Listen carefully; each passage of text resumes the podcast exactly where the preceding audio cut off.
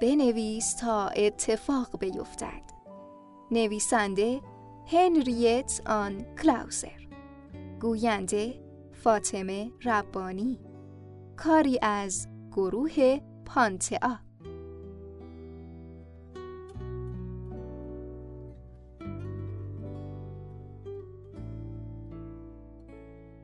فصل اول.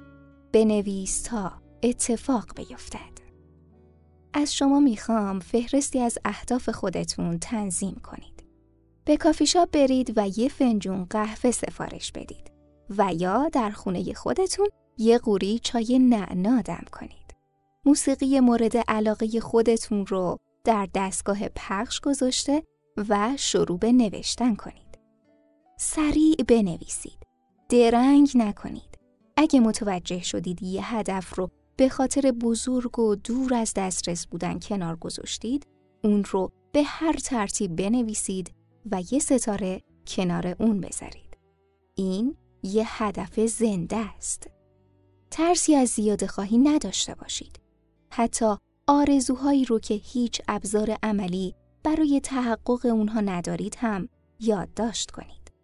به ادامه بدید. با قلبتون بنویسید و فهرست رو تا جایی که دوست دارید گسترش بدید.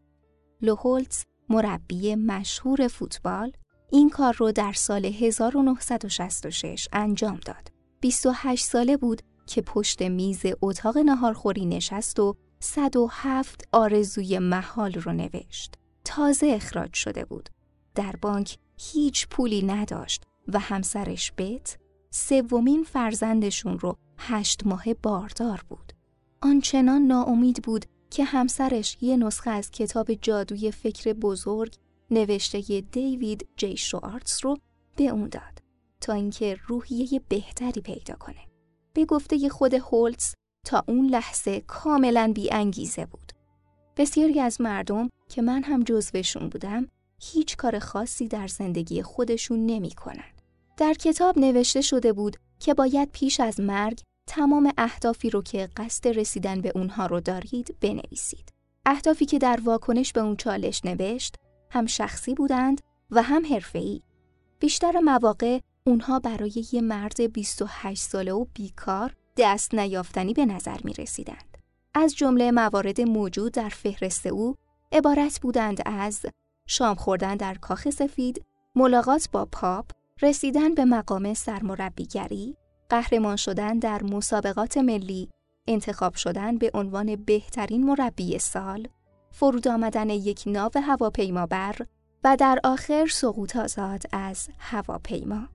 اگر به سایت اینترنتی لوهولتس مراجعه کنید، در کنار این فهرست عکسهایی رو مشاهده خواهید کرد.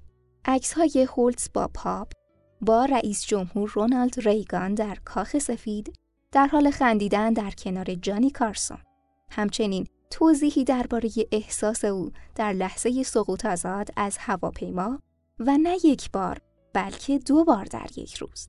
از 107 هدفی که در 1966 در فهرست او وجود داشت، لوهولتز به 81 مورد اون رسیده. بنابراین به خودتون اجازه هایی رو بدید که کاملا غیر واقعیه. ریچارد بولز میگه یکی از غمانگیزترین جملات عالم اینه که اوه حالا بیا واقع بین باشین.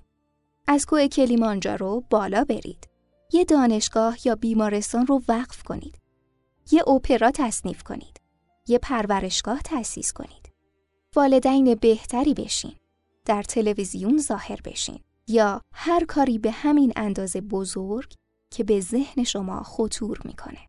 به شرطی که هدفتون پول نباشه و زمان عامل تعیین کننده ای نباشه. پول هدف نیست و زمان عامل نیست.